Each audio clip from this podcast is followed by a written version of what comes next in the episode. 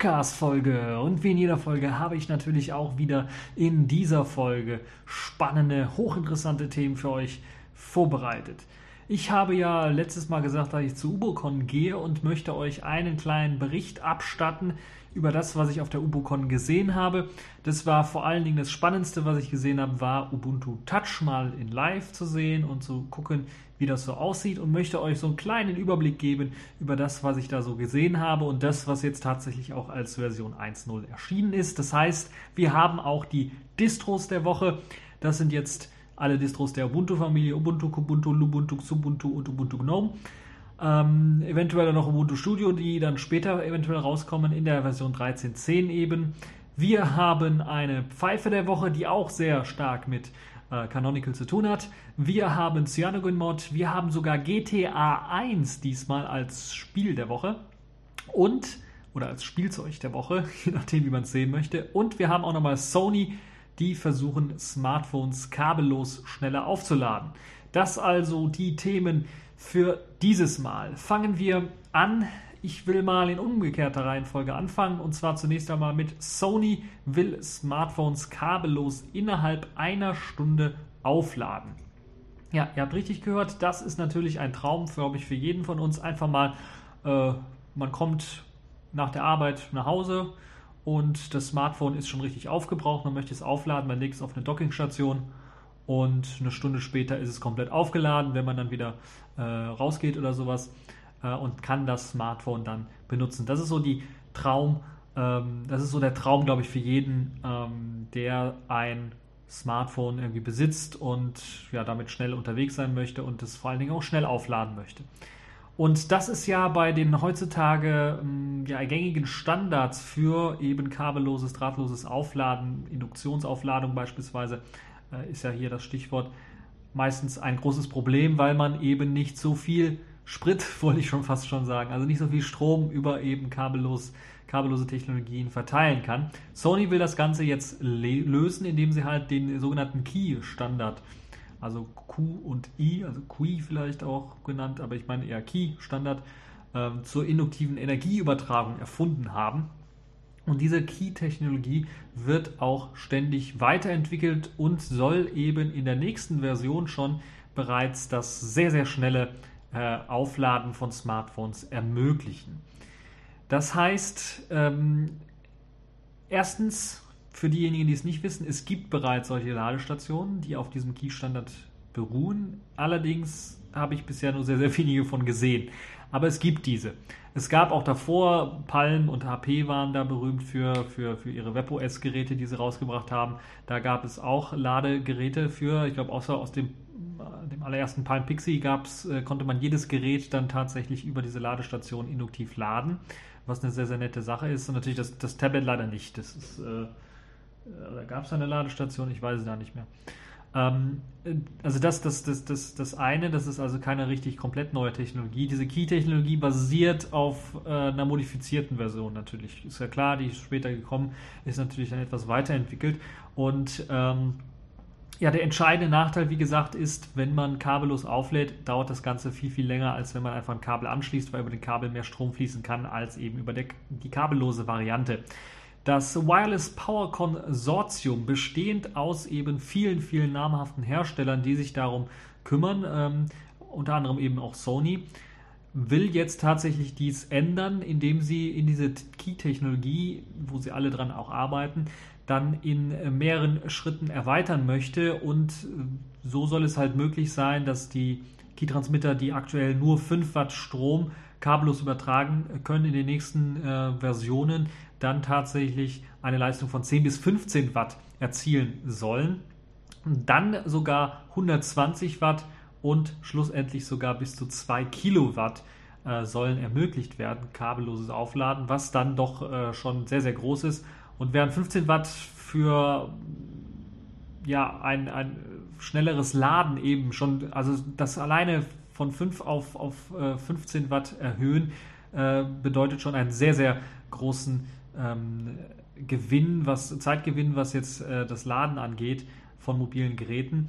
Bei äh, 2 Kilowatt ist halt eben äh, nicht für Smartphones gedacht, sondern eher für Küchengeräte oder sowas gedacht, die halt sehr, sehr viel Strom brauchen und äh, die kabellos eben wie betrieben werden sollen. Ähm, das heißt, diese Key-Technologie ist eben nicht nur für Smartphones da, sondern auch für andere Geräte, um diese halt tatsächlich über, äh, ja, über die Luft aufladen zu können. Sony hat bereits erste Qi-Ladegeräte entwickelt, das ist das, was ich gesagt habe, und auch schon bereits erste Experimente mit eben 10 und 15 Watt ähm, gemessen. Ein Nachteil bei diesen Smartphones gibt es ja immer, wenn man mit so viel Strom quasi das ganze Gerät auflädt, äh, dann werden die sehr warm. Aus diesem Grunde gibt es jetzt auch tatsächlich einen ähm, Halbleiterhersteller Rom, der Kontrollchips gebaut hat, der eben für Ladegeräte, aber auch für Smartphones äh, entwickelt wird. Das heißt, in beiden muss ein Kontrollchip drin sein und dann die Temperatur und die Hitzeentstehung misst und dann auch verhindern soll, dass eben bei dieser schnellen Ladezeit äh, irgendwelche, Gerä irgendwelche Sachen durchbrennen, weil sie einfach zu heiß werden. Ich kann da aus eigener Erfahrung sprechen, ja, das stimmt. Ich habe ein Palm Pre auf dem Ladegerät gehabt, beispielsweise und äh, das ist dann irgendwann mal runtergerutscht oder jedes Mal gab es halt das Signal, dass es jetzt aufgeladen wird und dann wieder nicht geladen und wieder aufgeladen wird. Das wird verursacht oder wurde verursacht durch eben ein zu warm gewordenes Gehäuse allgemein und, und äh, allgemein war einfach die Überhitzung da. Das heißt, da waren wahrscheinlich auch schon Kontrollchips mit eingebaut irgendwie oder es hat irgendwie der Magnet versagt bei der Hitze und das Gerät ist runtergerutscht und äh, dann äh, konnte kein Strom mehr fließen. Äh, was eine der Möglichkeiten äh, war. Ähm, der Grund war ganz einfach, das Gerät war übertaktet auf 1 GHz von 600 MHz und beim Laden war, wurde es halt extrem warm. Aus diesem Grunde konnte man auch in den Übertaktungseinstellungen natürlich einstellen, okay, wenn ich jetzt am Ladegerät dran bin, takte er runter, also takte auf 300 MHz oder sowas runter, äh, damit das Gerät dann schnell geladen werden kann, ohne große Probleme. Das also äh, auch äh, so ein bisschen aus, aus meinem äh, Erfahrungsschatz, weil viele werden wahrscheinlich so ein äh, kabelloses Ladegerät noch nicht gehabt haben. Das heißt, da müsst ihr darauf achten, wenn das tatsächlich zu warm wird, auch wenn ihr schon aktuelle Geräte habt äh, oder euch selber irgendwie was zusammengebastelt habt, was ja auch möglich ist. Es gibt ja äh, Dritthersteller, die sowas anbieten, also einfach ein Akkudeckel, ähm, der magnetisch ist beispielsweise, der über Induktion aufgeladen werden kann, der ein paar Pins hat, um halt den Akku direkt aufladen zu können. Da gibt es ja Varianten dann müsst ihr eben darauf achten, dass das tatsächlich nicht zu heiß wird. Eventuell äh, bei den Geräten auch sagen, taktet etwas runter oder so, äh, um das Ganze dann tatsächlich äh, vernünftig aufladen zu können. Ich bin auf jeden Fall mal gespannt, wie die sich diese Key-Technologie weiter fortsetzt, wie sie weiter sich entwickelt und ob wir dann auch bald tatsächlich Smartphones standardmäßig damit ausgeliefert bekommen. Und mich würde natürlich auch freuen, wenn es ähnlich wie beim Palm läuft, dass dann auch, wenn ich mir so ein äh, Hochklasse- oder Mittelklasse-Smartphone kaufe, dann auch so eine Ladestation direkt dabei ist so dass ich dann direkt das Ganze aufladen kann. Ich würde mich sogar darüber freuen, wenn es äh, Ladestationen mit normalem Dock-Anschluss irgendwie gibt, also mit normal, eine normale Ladedock, wo man dann tatsächlich äh, das Gerät in den USB-Schlitz reinstecken muss. Würde ich mich auch schon freuen, weil es halt einfacher ist, als mit dem Kabel jedes Mal rumzufummeln. Wobei das natürlich auch hier und da vielleicht ein paar Nachteile haben könnte, weil abbrechende USB-Anschlüsse und so weiter und so fort äh, könnten da natürlich Nachteile sein. Aber es ist, ist schon etwas besser, weil es nicht so fummelig ist. Man kann es einfach auf dem Nachtschreibtisch irgendwie stehen lassen äh, oder auf dem Nachtschränkchen oder sowas stehen lassen, dann einfach das, das Gerät eindocken und dann war es das. Dann müssen natürlich auch diese USB-Anschlüsse entweder unten am Gerät oder an der Seite irgendwie sein und können dann nicht irgendwie ganz obskur sein, äh, weil das dann ein bisschen stört oder abgedeckt sein, weil das dann ein bisschen natürlich störend wäre. Aber das würde ich mir auf jeden Fall wünschen und ich bin mir relativ sicher, wenn das sich dann weiterentwickelt mit der kabellosen Technologie, dann wird es ein Renner und viele werden das dann haben wollen. Nachteil dabei könnte natürlich sein, wenn viele es haben wollen, dann wird es wahrscheinlich separat verkauft und nicht direkt mit dem Smartphone selbst, was dann natürlich dazu führt, dass äh, die Preise wahrscheinlich auch äh, etwas teurer sein werden, als wenn man das Smartphone selber nur äh, kaufen müsste mit, mit der Dockingstation. Das also zu Sonys Plänen, den Key-Standard zu erweitern, um dann tatsächlich kabelloses Aufladen innerhalb einer Stunde zu ermöglichen. Kommen wir zu einem weiteren spannenden Thema, unserer ersten Kategorie der Woche, das Spielzeug der Woche oder das Spiel der Woche, je nachdem, wie man es sehen möchte. Ein GTA-Erfinder. Erfinder in dem Fall, weil er tatsächlich am ersten Teil von GTA gearbeitet hat, das im Jahre 1997 herausgekommen ist, hat jetzt das Spiel quasi neu aufgebaut, äh, beziehungsweise bastelt jetzt an einer 3D-Umgebung oder einer 3D-Perspektive für das Spiel. Man muss dazu sagen, dass GTA von Anfang an im Grunde genommen 3D-Elemente besaß, aber eben diese Draufsicht, also diese 2D-Ansicht von oben halt nur besessen hat und äh, nicht mehr. Das hat bis GTA 2, also bei GTA 2 ist es sogar noch besser zu sehen, auch teilweise, aber bei GTA 3 war es auch schon so, dass diese ganzen Objekte, die man dort bewegen konnte, 3D-Objekte waren, aber man halt eben nur diese 2D-Aufsicht drauf hatte. Jetzt hat ein Entwickler ganz einfach einen Ego-Modus gebastelt und zwar nicht irgendein Entwickler, sondern Michael Daly, der Erfinder von GTA oder einer der Erfinder von GTA, der an GTA 1 gearbeitet hat, hat jetzt das GTA 1 Spiel wieder ausgekramt, rausgekramt und mit eben den äh, 3D-Modellen und den Elementen und dem sogenannten Game Maker Studio, das ist eine Software, die man kaufen kann, um halt eben Spiele zu machen, hat er tatsächlich einen Teil von der GTA-Welt in 3D wieder aufleben lassen. Das heißt, er hat, glaube, teilweise auch die Original-Maps oder sowas genutzt und hat jetzt dann einfach dann eine Ego-Perspektive mit eingebaut. Das heißt, äh, Originalelemente, äh, Original 3D-Elemente aus GTA 1 hat er genommen, um halt die Stadt oder die Städte, die es dort gab, dann tatsächlich nachzubauen und aus der Ich-Perspektive können, äh, können jetzt die Städte natürlich äh, angeschaut werden. Und da kriegt man natürlich einen ganz anderen Einblick. Da kriegt man vor allen Dingen Texturen gesehen, die man von der Vogelperspektive nicht gesehen hat und wo man dann erst sieht, dass in so einem Spiel wie GTA 1, wenn man dann tatsächlich 3D-Modelle tatsächlich modelliert, modelliert hat, dass man dort auch teilweise Texturen sieht, die man vielleicht vorher gar nicht gesehen hat. Das ist also auch eine sehr, sehr interessante Sache. Leider wird es das nicht irgendwie als Open Source geben oder es wird es auch nicht irgendwie als komplettes Spiel geben, weil eben die Lizenzen, die Lizenzfragen natürlich nicht geklärt sind. Das Originalspielinhalt, äh, Missionen und so weiter und so fort kann es da nicht geben, aber es ist schon mal ein guter Einblick in das Ganze und Eventuell wird das Ganze auch irgendwie veröffentlicht als HTML5 oder WebGL-Demo könnte das eventuell sein. Also so ein kleiner Abschnitt von GTA 1 dann in dieser Ego-Perspektive. Äh, das könnte ich mir durchaus sehr gut vorstellen. Also das eben zu dem GTA. Jetzt für die Leute, die jetzt meinen, ah, GTA gab es das nicht mal kostenlos zu runterladen. Ja, aber das heißt natürlich nicht, dass man das einfach irgendwie dann äh, auch kostenlos äh, in einer modifizierten Variante ausliefern kann. Das ist eben so das Problem an dem Ganzen. Ansonsten ist das sicherlich eine super Demo natürlich auch für das Programm GameMaker Studio. Und ich bin echt mal gespannt, ob man da eventuell dann äh, zu, in Zukunft, äh, vielleicht in Zukunft dann eventuell mal eine HTML5 WebGL-Demo sehen kann von dem Ganzen. Es würde mich dann doch interessieren, ob ich da ein paar Gebäude, ein paar Straßen dann wiedererkennen könnte äh, aus dem Original GTA. Das ist also das Spielzeug der Woche GTA in einer 3D-Neuauflage. Kommen, zu, kommen wir zu einer weiteren Ankündigung. Cyanogen Mod hat sich ja kürzlich als Firma etabliert oder es wurde quasi zu einer Firma vor kurzem und jetzt gibt es bereits schon erste Änderungen, die halt mit eben dieser Firmenübernahme oder mit der, mit der Firmengründung zu tun haben. Man möchte zukünftig zwei Versionen basteln von CyanogenMod. Einmal die herkömmliche Version, die wir schon kennen, die tagtäglich aktualisiert wird äh, mit Nightly Builds und so weiter und so fort. Für die verschiedenen Plattformen natürlich, also eine sogenannte Community-Version. Und man möchte dann auch eine Pro-Version basteln. Und diese Pro-Version soll standardmäßig, das finde ich sehr interessant, ohne Root-Zugriff daherkommen. Das heißt, man kann das aktivieren, man muss allerdings in die Einstellungen gehen und das dann explizit aktivieren. Das heißt, in der Pro-Version möchte man äh, Root erstmal standardmäßig deaktiviert haben.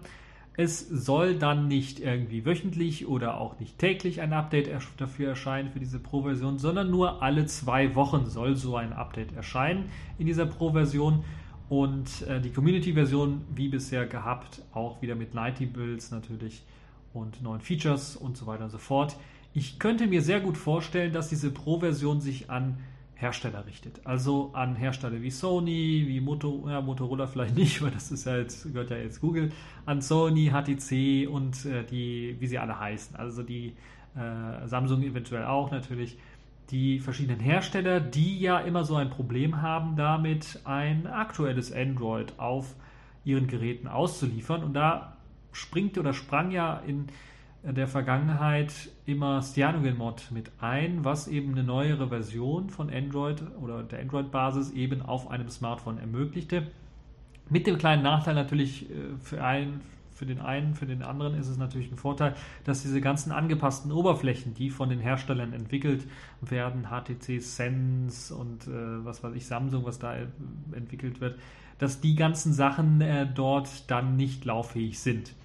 Das hat natürlich nicht nur Vorteile, sondern auch ein paar Nachteile eventuell, dass ein paar Funktionen, ein paar Sonderfunktionen und, und ein paar Einstellungsmöglichkeiten, ein paar Bedienkonzepte dann natürlich nicht mehr so funktionieren, wie sie vorher funktioniert haben. Aber ich könnte mir durchaus vorstellen, dass HTC oder jemand anders eventuell, der jetzt ähm, eventuell Interesse daran hat, immer eine etwas ständig aktualisierte Android-Version zu haben, wo sie selber nicht so viel dran rumbasteln müssen, das vielleicht auszulagern, tatsächlich an, an CyanogenMod, dass die dann eine Pro-Version erstellen, die dann auch kompatibel ist mit dem und dem Gerät und dass sie dafür sorgen, dass es weiterhin kompatibel bleibt und dass es regelmäßig auch Updates gibt. Das heißt, kommt eine neue Android-Version raus, kann man damit rechnen, zwei Monate, drei Monate später, äh, zwei Monate, vier Monate später hat man dann tatsächlich ein, äh, eine neue Pro-Version, die dann eben äh, mit dieser neuen Version ausgestattet daherkommt. Das könnte sehr, sehr interessant sein müssen wir mal schauen, ob tatsächlich irgendeiner von den äh, ja, großen Herstellern darauf au aufmerksam wird und darauf anspringt, weil das Problem momentan ist, dass natürlich diese großen Hersteller, HTC, Samsung, Sony, eigene Oberflächen entwickelt haben schon und auch natürlich Entwickler beschäftigen, die eben für diese eigenen Oberflächen zuständig sind und natürlich auch für die Portierung und später natürlich auch für äh, das komplette Android-System und, und eine neue Version, also eine Anpassung an, an eine Anpassung der Quellcode-Version einer neuen Android-Version auf deren Version mit deren UI und deren Programmen und äh, deren Einstellungen, Treibern und so weiter und so fort. Also die haben bereits sehr viele Leute beschäftigt und da muss man mal schauen, wie sich das, das weiterentwickeln könnte. Also es wird wahrscheinlich so sein, dass eventuell die Pro-Version erst einmal für die Consumer eher eine Variante sein wird, die dann was Stabiles haben wollen, die eben über einen Installer ganz einfach das installieren wollen. Ähm, da bin ich echt mal interessant, wie der Ins also interessiert, wie der Installer dann aussehen wird für diese Pro-Version und äh, wie das eben mit äh, der Community-Version aussieht, ob es auch ein Installer erhalten wird, was natürlich Sinn machen würde und ja, wie das Ganze dann sich durchsetzen wird, wie das Ganze aufgenommen wird von den Leuten. Ich könnte mir durchaus vorstellen, dass so die Pro-Version als, als stabile Version durchaus eine sehr, sehr gute Überlebenschance hat, wenn sie tatsächlich jede zwei Monate dann äh, aktualisiert wird. Es gibt natürlich auch andere Hersteller neben den großen, kleinere Hersteller, die natürlich darauf anspringen könnten, beispielsweise Oppo, die ja zukünftig auch gesagt haben, sie werden bereits Cyanogen Mod einsetzen als allererste Firma. Können natürlich sein, dass weitere chinesische oder asiatische Firmen vielleicht darauf au äh, aufmerksam werden, darauf aufspringen und dann dort eventuell mit Cyanogen Mod zusammenarbeiten wollen. Gerade wenn man nicht selber eine große Entwicklungsabteilung hat, die sich darum kümmern kann, macht das sicherlich durchaus viel Sinn. Das also zu CyanogenMod zukünftig in zwei Versionen. Ja, jetzt kommen wir auch schon zu den weiteren Kategorien der Woche. Wollen wir zunächst einmal die Distros der Woche ansprechen. Dort ist nämlich tatsächlich Ubuntu, Kubuntu, Lubuntu, Xubuntu und Ubuntu Gnome in der Version 13.10 erschienen. Ähm, und ja, was gibt es dort als Neuerung? Fangen wir mal an mit den Neuerungen, die alle Versionen betrifft. Das ist natürlich der Kernel, ein Linux-Kernel 3.11.1, der in der modifizierten Variante eingesetzt wird. Und dann auch der Init-Dienst Upstart, beispielsweise in der Version 1.10. Ähm, das also so die Grundvoraussetzung für alle worauf sie basieren. Interessant für den einen oder anderen auch, der vielleicht das nicht mitbekommen hat. Xmir sollte ja eingesetzt werden in 13.10, zumindest in der Ubuntu-Variante, wurde allerdings gestrichen, weil es noch nicht stabil und gut genug mit äh, mehreren Monitoren zusammen funktionierte. Deshalb hat man gedacht, okay, wir wollen weiterhin auf, X, auf dem X-Server bleiben, auf Xorg bleiben und so werden alle Versionen mit dem X-Server ausgeliefert. Das also das eine. Kommen wir zur Ubuntu-Variante mit Unity im Speziellen. Was gibt es dort an Neuerungen? Es gibt neue Online-Scopes, so nennen die sich. Das heißt, wenn man standardmäßig die Suche startet oder das Ubuntu Dash aufruft, hat man die Möglichkeit, entweder auf einem Rechner zu suchen, selber nach Dateien, die lokal drauf sind, oder nach Online-Diensten. Das heißt, man gibt was ein und man kriegt dann eben Resultate. Zunächst einmal die lokalen und dann die Online-Resultate. Dazu zählen beispielsweise Musik aus verschiedenen Quellen, beispielsweise Amazon Music, äh, Videos aus verschiedenen, Quellen. Dazu zählen YouTube, äh, Ask Ubuntu oder Ask.com allgemein und weitere Dienste. Es gibt eine Reihe von Plugins, die standardmäßig aktiv sind in, den, äh, in der Unity Dash und die dann auch benutzt werden, wenn man eine Suche anstößt.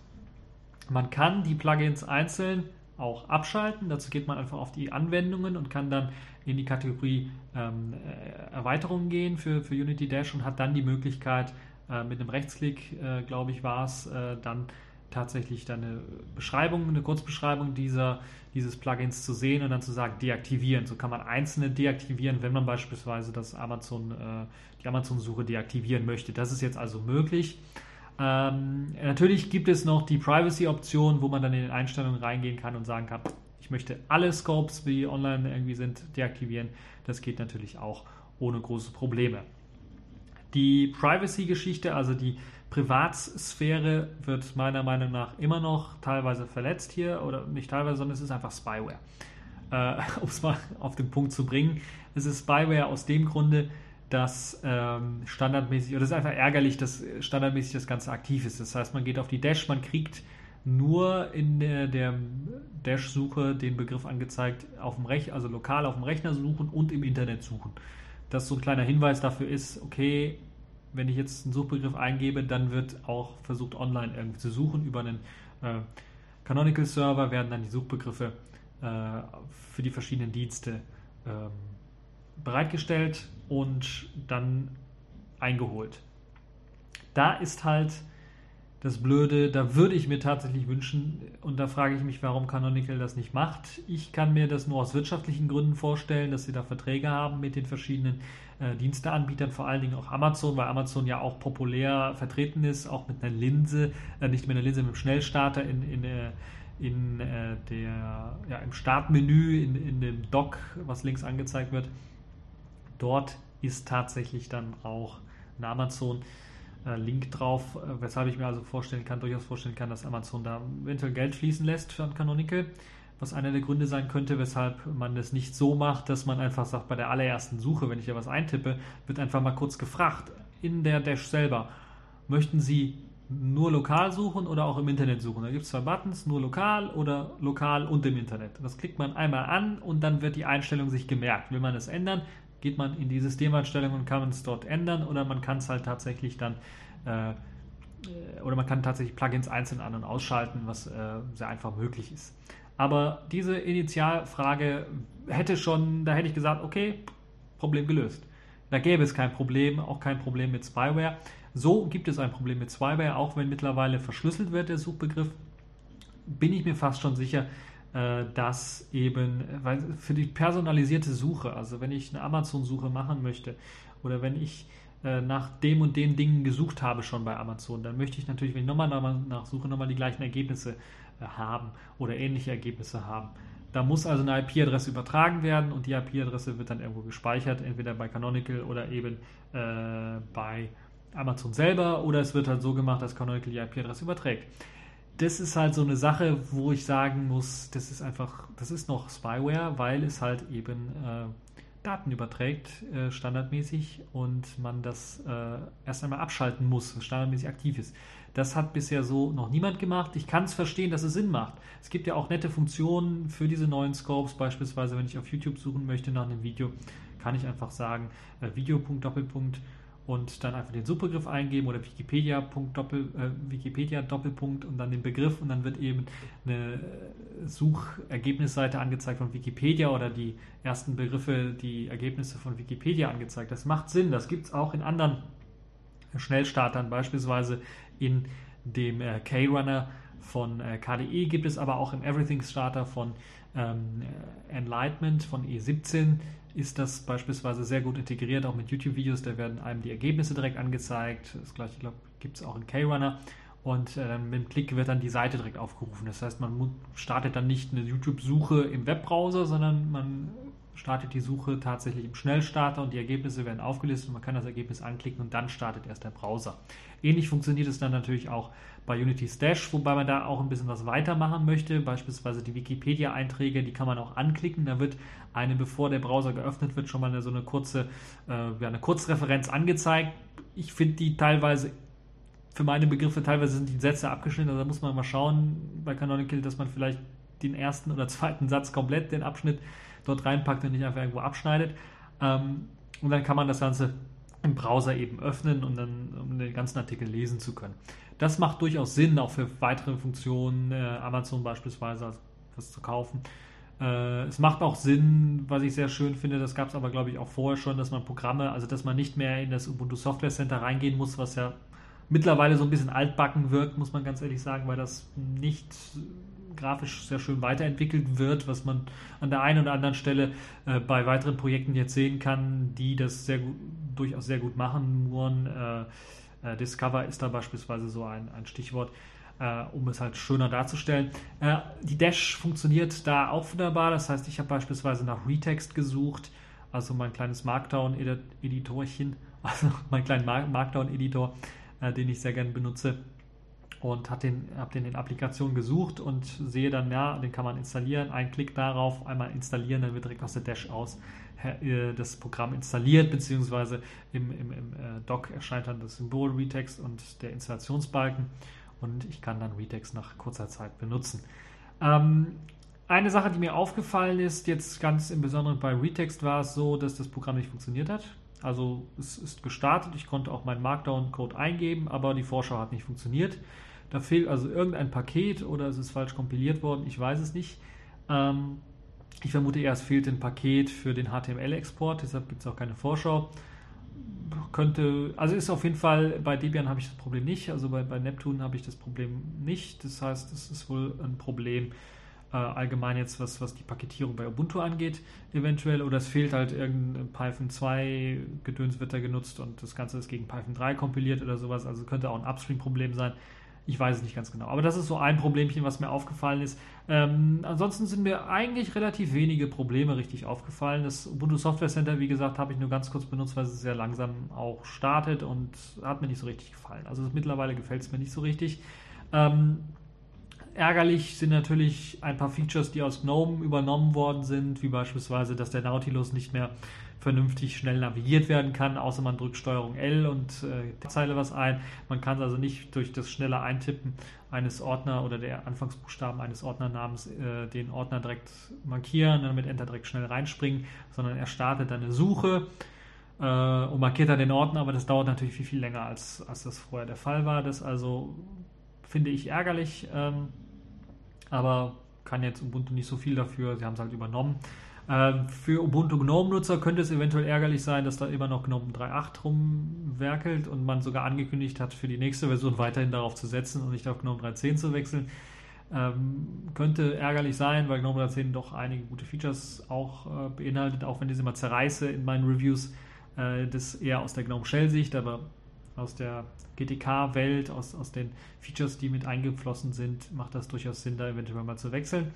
Äh, Multimonitor-Betrieb ist da so ein Stichwort. Äh, die, die Einstellungsmöglichkeiten dort sind äh, neu und gut geworden, in 3.10 beispielsweise. Ja, das ist so die allgemeine Kritik, was jetzt Ubuntu so ein bisschen angeht oder mein, mein Eindruck von Ubuntu.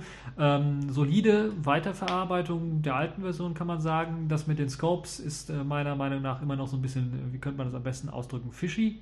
Also ich würde mir da noch Verbesserungen wünschen, dass man tatsächlich gefragt wird, bevor man, bevor die, also bei der allerersten Suche wird gefragt, nur lokal oder auch im Internet und schon ist das Problem ähm, äh, mit dem angeblichen Spyware und Spyen und, und sowas dann geregelt. Eine andere Möglichkeit, die wir vorher immer, die ich vorher immer vorgeschlagen habe, war einfach eine eigene, äh, eine Kategorie für Internetsuche zu machen. Ähm, muss ich ganz ehrlich sagen, bin ich jetzt ein bisschen von abgerückt, weil äh, das Ubuntu Dash ja, wenn man dort reinspringt mit der Windows-Taste und was schnell suchen möchte, durchsucht er erstmal alles, also Videos, Audiodateien, äh, lokal im Internet, äh, alle Internetdienste, alle Scopes im Grunde genommen äh, werden da durchsucht, was Sinn macht. Das macht durchaus Sinn, deshalb würde ich dann doch eher die Variante nehmen mit der Frage. Also wollen Sie das wirklich äh, auch äh, online diskutieren? Wenn das nicht so einfach geht, weil ich mir vorstellen kann, es gibt vielleicht technische Probleme, das zu integrieren, zu erkennen, ob jetzt gerade das erste Mal gesucht wird, äh, ob jetzt auf dem Live-System gesucht wird das erste Mal oder ob jetzt tatsächlich im installierten System das erste Mal gesucht wird, ist ja alles möglich. Weiß ich jetzt nicht ganz genau, ich kenne den Code von Unity nicht. Äh, kann man es natürlich auch so machen, weil es ja nur eine Option ist, weil man ja in den Systemeinstellungen diese Option ja wechseln kann. Das heißt, es wird wahrscheinlich ein Deconf oder Gconf äh, Option einfach sein, von True or False zu setzen kann man natürlich dann auch bei der Installation einfach nachfragen, einfach eine Checkbox reinmachen, vielleicht da, wo die Third-Party-Checkboxen sind bei der Installation, wo man Drittanbieter Codex oder sowas automatisch runterladen kann oder Updates automatisch runterladen kann, noch eine dritte Box hinzufügen, Online-Suche standardmäßig aktivieren oder äh, standardmäßig lokal und online suchen oder einfach nur, also so, so, so irgendwie so ein Häkchen an- und ausschalten äh, und da vielleicht, dann wird es vielleicht Streit geben darüber, warum das Häkchen jetzt standardmäßig aktiviert ist oder nicht aktiviert sein wird. Aber irgendwie muss das gemacht werden. Das muss noch geregelt werden. Das ist, äh, aus meiner Sicht muss das noch geregelt werden bei der nächsten Version, bei der nächsten LTS-Version. Der nächste ist ja die LTS-Version, äh, sollte man das regeln. Das also zu Ubuntu. Ich will mich da nicht zu lange aufhalten. Ihr könnt euch das selber an, ausprobieren, äh, antesten. Es gibt auch äh, einen Testbericht, den ich verlinken werde, einen kleinen Testbericht, zumindest auf Golem, äh, der nochmal so aufdröselt, was es so an Neuerungen gibt. So viel ist das gar nicht. Äh, Community Wallpaper ist, glaube ich, die zweitgrößte Neuerung hinter eben den Scopes. Ähm, ansonsten Speedgewinn natürlich auch immer ein bisschen was stabiler geworden. Die Dash ist schneller geworden, was die Suche angeht und auch was die Online-Suche angeht. Schön, aber ja, solide Weiterentwicklung, was das angeht. Die großen Features, die großen äh, Non-LTS-Features, die man normalerweise erwarten würde, sind nicht drin. Xmir ist nicht drin. Ähm, wobei die Tests jetzt gezeigt haben, beispielsweise von Golem, dass äh, es eigentlich hätte man äh, Probleme auch aktivieren können, auch wenn der Multi-Monitor-Support nach dem Ruhezustand nicht mehr funktioniert. Beispielsweise äh, bei Intel-Karten, weil das sowieso Xmir wäre ja sowieso nur bei äh, Intel-Karten aktiviert gewesen und nicht bei äh, Radeon oder äh, Nvidia-Treibern oder, oder Nvidia-Karten, dann äh, verstehe ich nicht ganz, warum sie jetzt den Schritt nicht gewagt haben. Ist ja eine Non-LTS-Version. Naja. Ähm, müssen wir mal schauen. Vielleicht gab es noch ein paar andere Bugs, äh, die da gestört haben und es dann verhindert haben. Äh, es gibt ja immer noch ältere Intel-Karten und so weiter und so fort, die man auch berücksichtigen muss, wenn man so etwas macht. Kommen wir zu den nächsten Varianten, die es so gab. Kubuntu natürlich auch wieder in der neuen Variante auf KDE Software Compilation 4.11 basierend. KDE Plasma Workspaces 4.11.2 wird ausgeliefert. Verzichte natürlich komplett auf mehr, das heißt, da gibt es auch keinen Support fürs Nachinstallieren, was bei Ubuntu möglich ist, wo man das ausprobieren kann. Ähm, es gibt äh, natürlich dann die Änderungen von KDE 4.11 sind mit eingeflossen, neues Nepomuk, neue Indizierungs- äh, Algorithmus schneller, äh, Context Suite in der neuen Version enthalten mit äh, Bugfixes. Moore Discover ist jetzt mit dabei auch und wurde stark erweitert und aktualisiert. Das ist das, wo ich sagen würde, Ubuntu-Leute, schaut euch das mal an. Eventuell übernehmt ihr das für das Ubuntu mit auf Qt-Basis oder auf QML-Basis, weil Moore Discover auch auf QML-Basis läuft, verbessert vielleicht hier und da noch ein bisschen was die Geschwindigkeit, das ist so ein kleines Problem, aber von der Darstellung her, wie Software dort präsentiert wird, macht das durchaus schon sehr, sehr viel Sinn und ähm, sieht sehr gut aus, sehr, sehr schick aus, moderner als das Software Center bei Ubuntu, muss man ganz ehrlich sagen. Das also äh, das Wesentliche, was bei Kubuntu neu ist. Ähm, es gibt natürlich dann auch weitere Varianten. Meine Variante, die so ein bisschen äh, mir am Herzen liegt, ist Lubuntu. Dort gibt es äh, als allergrößte Änderung natürlich neben den ganzen äh, aktualisierten Softwarepaketen den Wechsel von Chromium auf Firefox, der wesentlich weniger Arbeitsspeicher verbrauchen soll bei äh, einer größeren Anzahl von Tabs, die geöffnet sind. Das also auch für die Leute, die wechseln, werden natürlich dann, also die ein Upgrade machen, werden das nicht so direkt mitkriegen, äh, weil sie dann entweder glaube, es war so, dass die dann äh, zwei Browser drauf kriegen, also Firefox und Chromium. Chromium bleibt, bleibt weiterhin Standard. Ähm, ihr könnt das selber mal ausprobieren, äh, welcher Browser euch am besten liegt. Und dann äh, ja, äh, kann man natürlich auch bei der nächsten Variante wieder diskutieren. Ich bin mittlerweile dafür, dass Firefox eingesetzt wird, wegen eben dem RAM-Verbrauch und gerade bei den äh, Low-End-Maschinen, die Lubuntu immer noch ansprechen möchte, macht es sehr, sehr viel Sinn, dann auch Firefox einzusetzen. Also ich weiß, dass Lubuntu sehr, sehr viel Arbeit reinsteckt, in Low-End-Maschinen zu unterstützen. Es gibt sogar Fake-PAE-Kernel. Das heißt, äh, die Geräte oder die Prozessoren, die in Geräten drin stecken, die jetzt kein PAE unterstützen, aber die 32-Bit-Variante von Ubuntu wird standardmäßig mit PAE ausgeliefert. Da gibt es einen Fake äh, eine, einen kleinen Hack, der es ermöglicht, dann doch trotzdem diese äh, Systeme dann einzusetzen mit Ubuntu. Das also äh, viel Aufwand. Es gibt aber auch Aufwand, viel Aufwand, zumindest habe ich auf der Mailingliste gesehen, im PowerPC-Bereich dort Ubuntu weiterhin zu unterstützen. Für die alten Mac G4s hm, macht das ordentlich viel Sinn. Und äh, dann äh, natürlich immer ARM, auch so ein Bereich, wo man eventuell hier und da was unterstützen möchte, Raspberry Pi mäßig. Ähm, also Ubuntu arbeitet schon eine ganze Menge auch äh, daran, dass vorhandene und sogar vielleicht noch weitere Low-End-Systeme mit unterstützt werden. Und es gibt natürlich dann auch äh, insgesamt bei Ubuntu wieder ein neues Theme, äh, neue Anpassungen hier und da, aber es bleibt halt sich selber treu und äh, läuft dann auch sehr, sehr stabil und vernünftig. Gleiches kann man im Grunde genommen für Xubuntu sagen. Ich habe mir Xubuntu nicht so ganz genau angeschaut. Ich weiß nicht, was es für Neuerungen äh, dort im Detail gibt, aber es sieht halt so aus wie jedes neue Xubuntu. Sehr schöne Hintergrundgrafik, wieder sehr schönes Theme und äh, ja, durchaus äh, einen Blick wert. Das heißt, falls ihr äh, der Ubuntu-Familie irgendwie treu werden wollt, dann könnt ihr euch eines dieser Linux-Distributionen anschauen. Äh, Ubuntu GNOME, wie gesagt, in GNOME 3.8, das ist die größte Änderung, die dort verwendet wird. GNOME 3.8, die Version und ein bisschen was natürlich an Zutaten aus vielleicht GNOME 3.10 so ein bisschen an, an, an neueren äh, Paketen. Rhythmbox, glaube ich, ist, glaube ich, eine allerneuesten Version mitgeliefert und so weiter. Ja, das also zur, zu den Distros der Woche. Saucy Salamander ist quasi fertig. Und äh, ja, testet es jetzt. Äh, neun Monate lang wird es mit Updates versor versorgt und dann äh, könnt ihr wahrscheinlich dann nach sechs Monaten schon auf die 14.04, auf die nächste LTS-Version im April 2014 dann zurückgreifen. Gut, nahtlos dran angeschlossen ist auch unsere Pfeife der Woche. Ah ne, warte, noch nicht unsere Pfeife der Woche, die kommt ganz zum Schluss. Das ist Aufregerthema, das möchte ich, damit möchte ich schließen. Kommen wir noch, eine Sache habe ich natürlich vergessen zu sagen, Ubucon 2013. Habe ich ganz zu Anfang erwähnt, da war ich ja auch und mit dem äh, Distros der Woche, mit den ganzen Ubuntu-Distros, die rausgekommen sind, ist auch Ubuntu Touch rausgekommen in der Version 1.0, in der allerersten stabilen Version. Und ich war ja auf der Ubucon 2013 und dann gab, gab es halt paar Tage vor dem Release oder vor dem Goldmaster von eben auch Ubuntu Touch bereits einen Einblick auf die aktuelle Daily Build, die es dort gab von Ubuntu Touch auf zwei verschiedenen Geräten, glaube ich, war es, oder waren es zwei gleiche Geräte. Auf jeden Fall konnte man sich das da, dort anschauen und dann so einen ersten Eindruck sich machen. Ich habe es ja bisher nur auf Videos gesehen, jetzt konnte man es wirklich mal in einer Live-Demonstration sehen, sehen, wie schnell tatsächlich das Gerät arbeitet, wie stabil es ist. Und ich muss ganz ehrlich sagen, ja, ich bin enttäuscht. Das, was auf den Demos immer zu sehen war, war ja eher ein etwas stabileres System, ein etwas ja, flüssigeres System.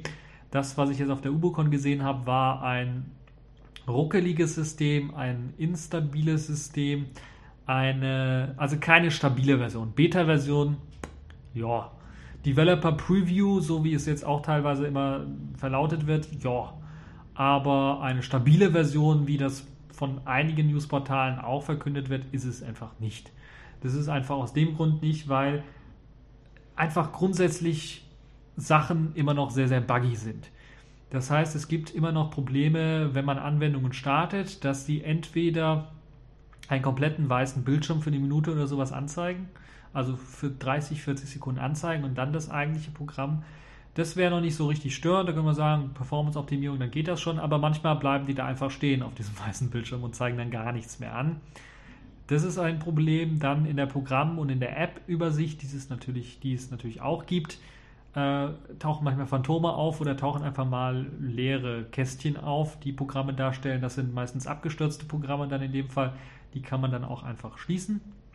Das ist sehr schön. Also die Grundfunktionalitäten sind da. Es ist weniger Dummy-Zeugs da, also weniger Knöpfe, die man nicht anklicken kann, sondern es sind wirklich dann auch jetzt Knöpfe, die man anklicken kann. Ähm, Die Unity-Leiste, die standardmäßig links angezeigt wird, hat manchmal Probleme, die Icons darzustellen. Also es fehlen manchmal Icons, manchmal auch wieder so transparente Sachen, die dargestellt werden. Ähm, und von der Bedienung her sieht es aber jetzt, wirkt es etwas schlüssiger. Das heißt, wenn man wirklich von links äh, rüberwischt, dann wird einem zunächst einmal tatsächlich diese Leiste, Unity-Leiste angezeigt und nicht sofort, also es gerät nicht mehr sofort in den ähm, Konflikt mit der Geste, dass man zurück zum Desktop mm, möchte, wenn man komplett also von links nach rechts wischt, sondern das ist schon ein bisschen etwas jetzt verfeinerter gemacht. Da gab es also weniger äh, Problemchen, was das angeht, was ich da sehen konnte. Und ähm, ja, ansonsten macht das einen recht soliden Konzept, äh, recht soliden Eindruck, das Konzept. Und man kann also von den Applikationen vom Homescreen auf die Applikationen springen. Dort werden laufende Applikationen angezeigt und darunter eben zu installierende Applikationen oder installierte Applikationen angezeigt, äh, die in verschiedenen Kategorien unterteilt sind. So ein bisschen blöd finde ich das noch, das macht am Desktop vielleicht Sinn, dass man zuerst weniger anzeigt und dann mit einem Klick auf so ein, so ein kleines Pfeilchen dann alle anzeigen kann. Auf einem äh, Touchscreen-Gerät, auf einem Smartphone wirkt das etwas befremdlich, etwas zu klein geraten, muss man sich vielleicht was anderes überlegen, wie man das umsetzen möchte. Event, also ich wäre ja dafür, das vielleicht mit Kategorien zu machen, also tatsächlich Ordner oder sowas zu machen. Das ist das, was man bei Smartphones herkömmlicherweise auch immer macht. Und ich würde sogar sagen, die Kategorisierung, die man auf dem Desktop-System früher hatte mit äh, Büroprogrammen, mit Multimedia-Programmen, mit Systemprogrammen und so weiter und so fort, das kann man natürlich auch auf dem mobilen Bereich machen. Und dann würde ich sogar sagen, wenn es um die Programme geht, die auf dem System installiert sind, packt sie einfach in solche Unterordner automatisch rein und dann mit dem Klick werden sie einfach vergrößert. Macht, also ist mein, mein Vorschlag, macht auf jeden Fall mehr Sinn als das, wie es jetzt momentan der Fall ist. Es werden auch Programme zur Installation angeboten. Die Installation klappt auch. Äh, sieht recht simpel aus, funktioniert direkt in dieser Oberfläche, also der Dash-ähnlichen Oberfläche, ohne große Probleme. Die Installation war auch relativ schnell, basiert auf diesem neuen Click-System, also nicht auf UpGet, wo dann Vielzahl von äh, Operationen durchgeführt werden, um beispielsweise Auflösungen und Abhängigkeiten aufzulösen, sondern da werden tatsächlich dann einfach nur äh, ein Paket runtergeladen und es installiert was natürlich durchaus viel, viel schneller funktioniert als mit UpGet. Ähm, das war sehr erfreulich äh, zu sehen. Es gab Probleme ein bisschen bei der Darstellung auf dem Homescreen, wenn man gerade neue, neue Programme installiert hat, dann wurde das irgendwie gestaucht kurzzeitig, dann musste man ein bisschen rumscrollen, dann war das wieder in Ordnung. Also das so, äh, also ein paar Grafikbugs, das passiert halt. Ähm, ansonsten gab es aber auch Probleme bei einigen Programmen natürlich noch, die nicht fertig sind, einfach auch Standardprogramme. Zum Großteil werden diese Programme ja auch von der Community entwickelt. Da kann man also jetzt nicht allzu viel erwarten, würde ich sagen, als von jemandem, der jetzt äh, Monat für Monat acht Stunden an jedem Tag an äh, den Programmen arbeitet. Ähm, die sehen recht ordentlich aus. Das muss aber noch angepasst werden an das Theme, das Overall Look and Feel des Systems selber teilweise, weil manchmal wirkt das so wie eine Fremdapplikation. Das muss noch mal ein bisschen was angepasst werden. Das kann man sicherlich machen, indem Canonical vielleicht doch eher bei dem Ubuntu SDK noch mehr auf Standardisierung setzt, also nicht so viel Spielraum ermöglicht. Ähm, Wobei das natürlich schwierig zu sagen ist. Also ich vielleicht würde eher sagen, Entwickler achtet darauf, dass ihr nicht so viel ähm, ja, selber irgendwie entwickelt und selber irgendwelche Buttons entwickelt oder sowas, sondern nutzt die Standardsachen, dann sieht das sicherlich äh, besser aus und kann dann natürlich auch mit einem Update des Systems ähm, leichter angepasst werden, wenn das Design geändert werden soll oder so. Das ist also das eine. Das andere, es gab natürlich Bugs en masse äh, mein Lieblingsbug war, glaube ich, das Einfrieren der Tastatur. das heißt, man hatte auf der Tastatur rumgetippt und dann auf einmal ist die eingefroren, man konnte nicht mehr auf der Tastatur tippen, die ging auch nicht mehr weg oder sowas. Man musste das Programm irgendwie forcieren äh, äh, zum Beenden oder man musste sehr lang warten, bis die Tastatur dann wieder reagiert hat. Also sowas äh, ist natürlich ärgerlich, gerade auch aus diesem Grunde würde ich sagen, das ist keine stabile Version. Ähm, offiziell gibt es das ja nur für die Nexus-Geräte vernünftig in der stabilen Version. Alle anderen Geräte werden so teilweise unterstützt, aber ähm, ja, kann es auch mal sein, dass das eine oder andere nicht richtig funktioniert. Ähm, am Grundkonzept muss noch ein bisschen was gefeilt werden. Ein Problem, was auch der derjenige, der jetzt auf der UbuCon vorgestellt hat, sorry, ich habe deinen Namen leider vergessen, äh, der hat dann auch gesagt, dass teilweise die Kategorien, die angezeigt werden oben, also da gibt es ja Kategorien, durch die man wischen kann. Beispielsweise bei der Telefonapplikation kann man äh, durch äh, Kontakte oder der Klaviatur, also der, äh, den Tasten von 1 bis 0, also von 1 über 9 bis 0, wechseln über den, den Call-Log, also den, die einkommenden und ausgehenden Anrufe, die, die, den Log, also dieses, was da quasi aufgezeichnet wird von. Das ist allerdings so gemacht, dass man nicht die Kategorien direkt sieht nebeneinander. Die eine ist was heller, damit man weiß, da ist man jetzt drauf, sondern da muss man einfach mal ausprobieren jedes Mal. Und nicht jede Applikation hat dort irgendwelche Kategorien und für einen neuen Benutzer werden die wahrscheinlich komplett verborgen bleiben. Das heißt, die müssen etwas deutlicher gemacht werden. Mein Vorschlag wäre dann in dem Fall tatsächlich die Kategorien in einer etwas abgeschwächten Schrift, aber immer noch gut lesbar dann daneben irgendwie darzustellen, sodass man als Benutzer deutlich sehen kann, okay, man ist jetzt hier, das sind quasi Tabs, man ist jetzt quasi auf dem einen Reiter und möchte jetzt auf die nächsten Reiter gehen, indem man einfach wischt oder indem man einfach draufklickt. Das muss es äh, aus meiner Sicht noch geben als Verbesserung, damit Ubuntu Touch auch ähm, dort dann etwas besser wird. Also das sind aber so Detailverbesserungen. Deshalb würde ich sagen, Ubuntu Touch geht schon mal in die richtige Richtung.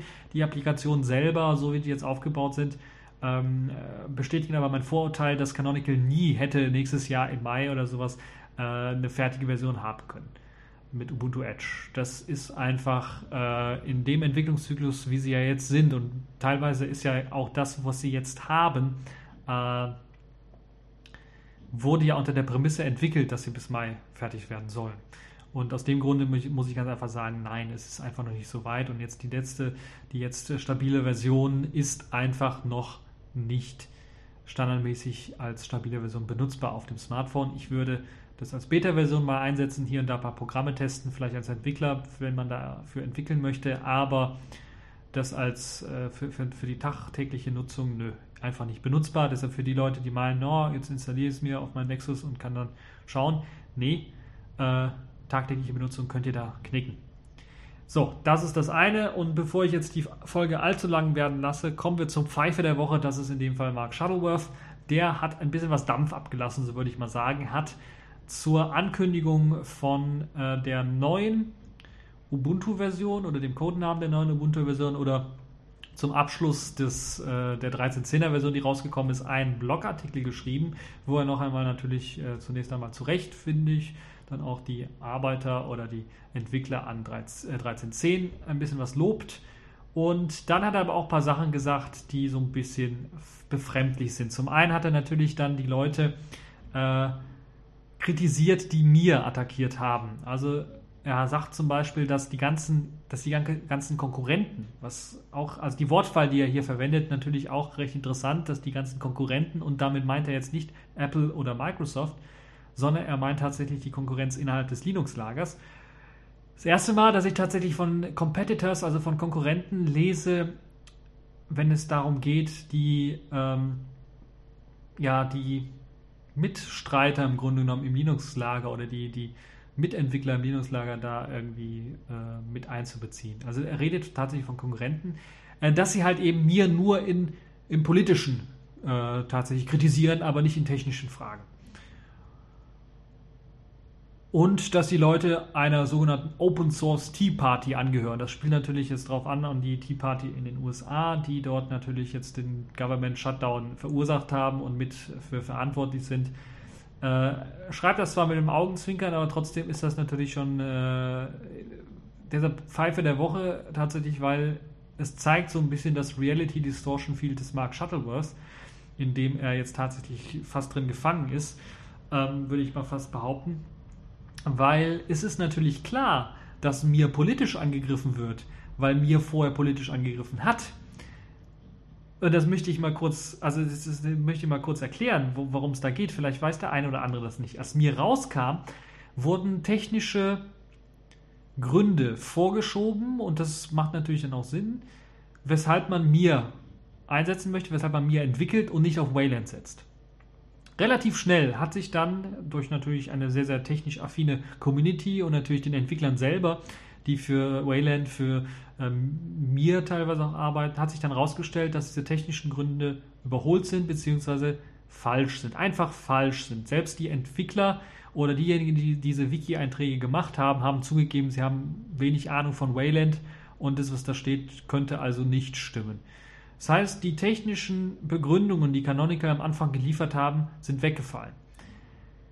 Das perfide, was sich natürlich daraus ergibt, die Konsequenz, die sich daraus ergibt, dass diese technischen Argumente Foot waren im Grunde genommen. Also sie waren einfach nicht wahr und Canonical hätte das mit ein bisschen prüfen natürlich auch rausfinden können, dass es nicht wahr ist und deshalb am besten gar nichts schreiben können in dem Fall. Aber sie wollten irgendwas schreiben und haben das dann da geschrieben. Aber dadurch, dass es halt eben falsch war, einfach diese technischen Gründe, die haben einfach nicht zugetroffen, hat es natürlich eine politische Diskussion ausgelöst. Und das muss Canonical natürlich klar sein. Zum einen muss Canonical natürlich klar sein, dass wenn sie jetzt vorher gesagt haben, sie unterstützen Wayland und machen dann jetzt den Schritt und machen was komplett Neues, mir, dann ist natürlich klar, dass es auch eine politische Diskussion auslesen, auslösen würde. Sie haben dann natürlich versucht, diese technischen Argumente vor, vorzubringen. Die sind relativ schnell verpufft, weil es die einfach nicht gab. Und dann, was bleibt dann übrig? Ja, ihr wisst's, ihr habt es richtig erraten. Natürlich nur die politischen Sachen bleiben dann übrig. Das heißt, natürlich wird dann mir nicht nur technisch angegriffen, weil technisch ist es schon auf dem verlorenen Posten, weil die Argumente, die Canonical hervorgebracht hat, weg sind. Dann bleibt nur noch die politische, äh, der politische Angriff, weil Canonical vorher politisch auch angegriffen hat. Eben dadurch, dass sie technische Gründe vorgeschoben haben, die allesamt sich als falsch äh, herausgestellt haben. Das ist also das, was ich dem äh, Mark Shuttleworth so sagen möchte. Es ist natürlich klar, dass dann natürlich politisch argumentiert wird. Technisch gibt es auch eine Vielzahl von Sachen, die man da argumentieren könnte, weshalb mir Probleme macht. Ähm, X-Mir im Besonderen macht natürlich auch Probleme die zwei Maus-Cursor-Geschichte beispielsweise und äh, das Feature und so weiter und so fort, die Diskussion ist natürlich äh, eine technische Lächerlichkeit, äh, aber das kann man natürlich auch schon als im technischen Bereich mit ansehen.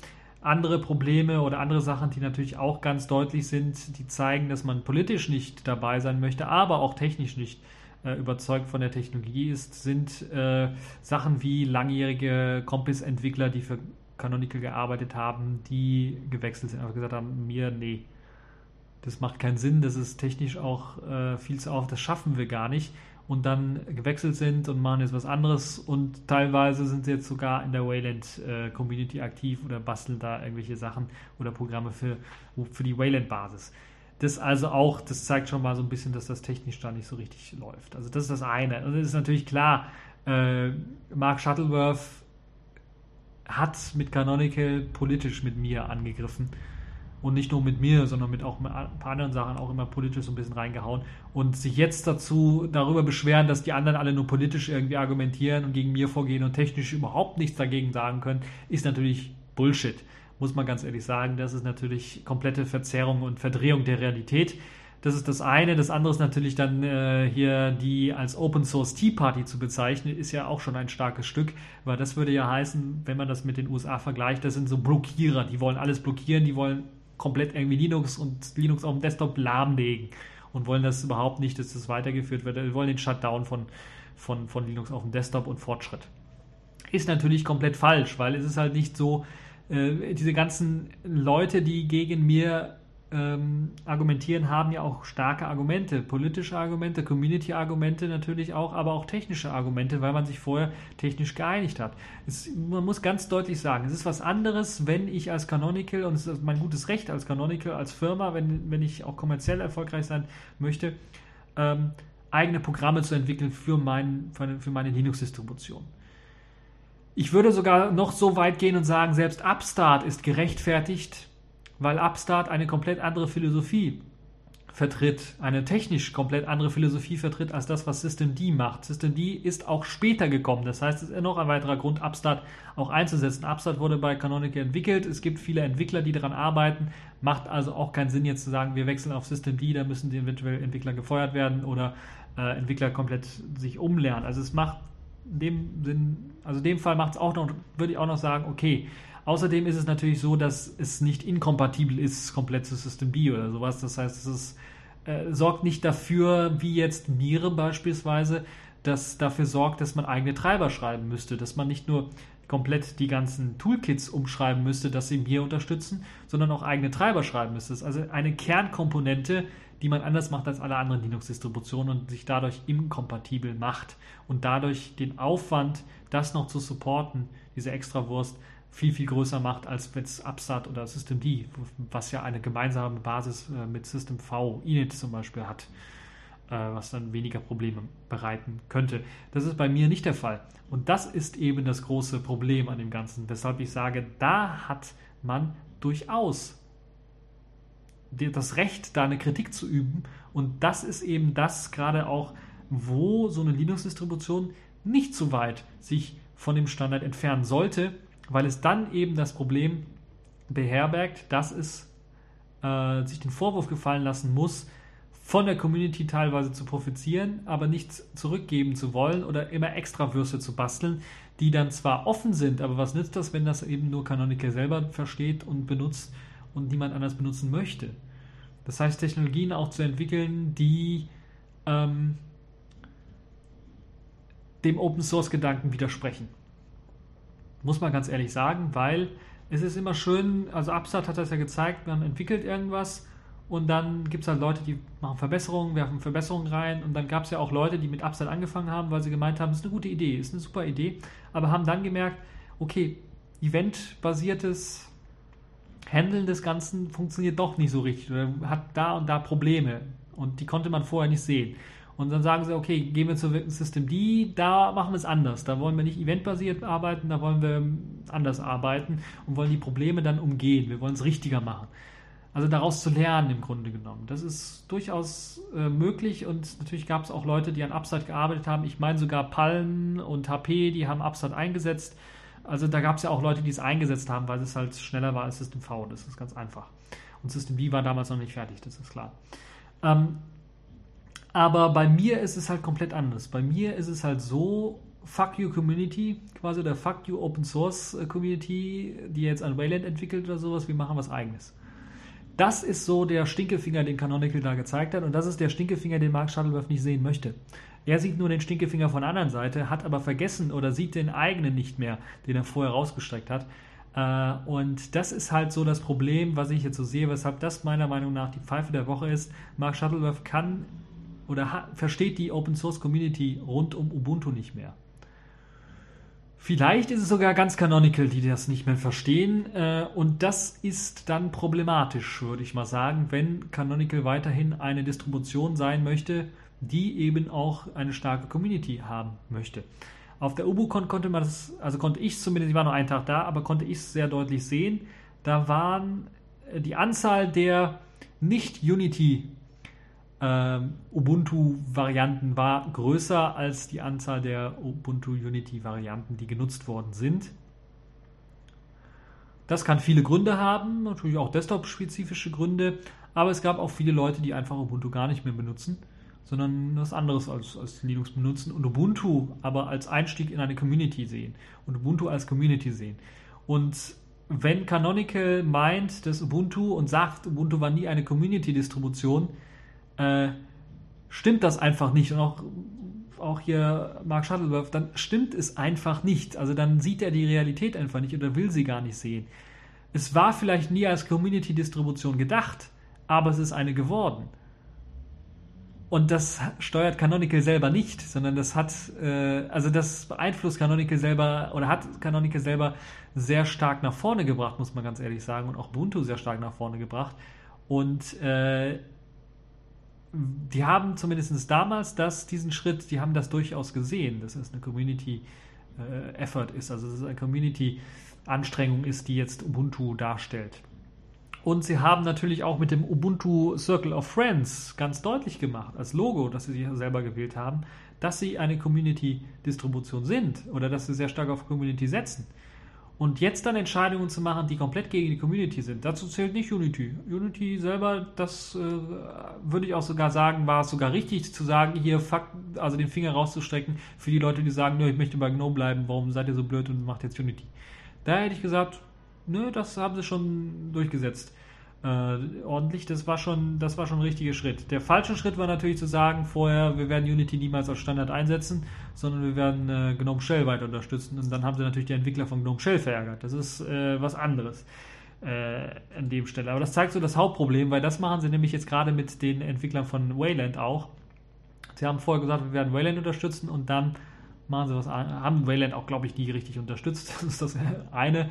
Und das andere, dann machen sie was komplett eigenes und äh, das ist eben das Problem an dem Ganzen.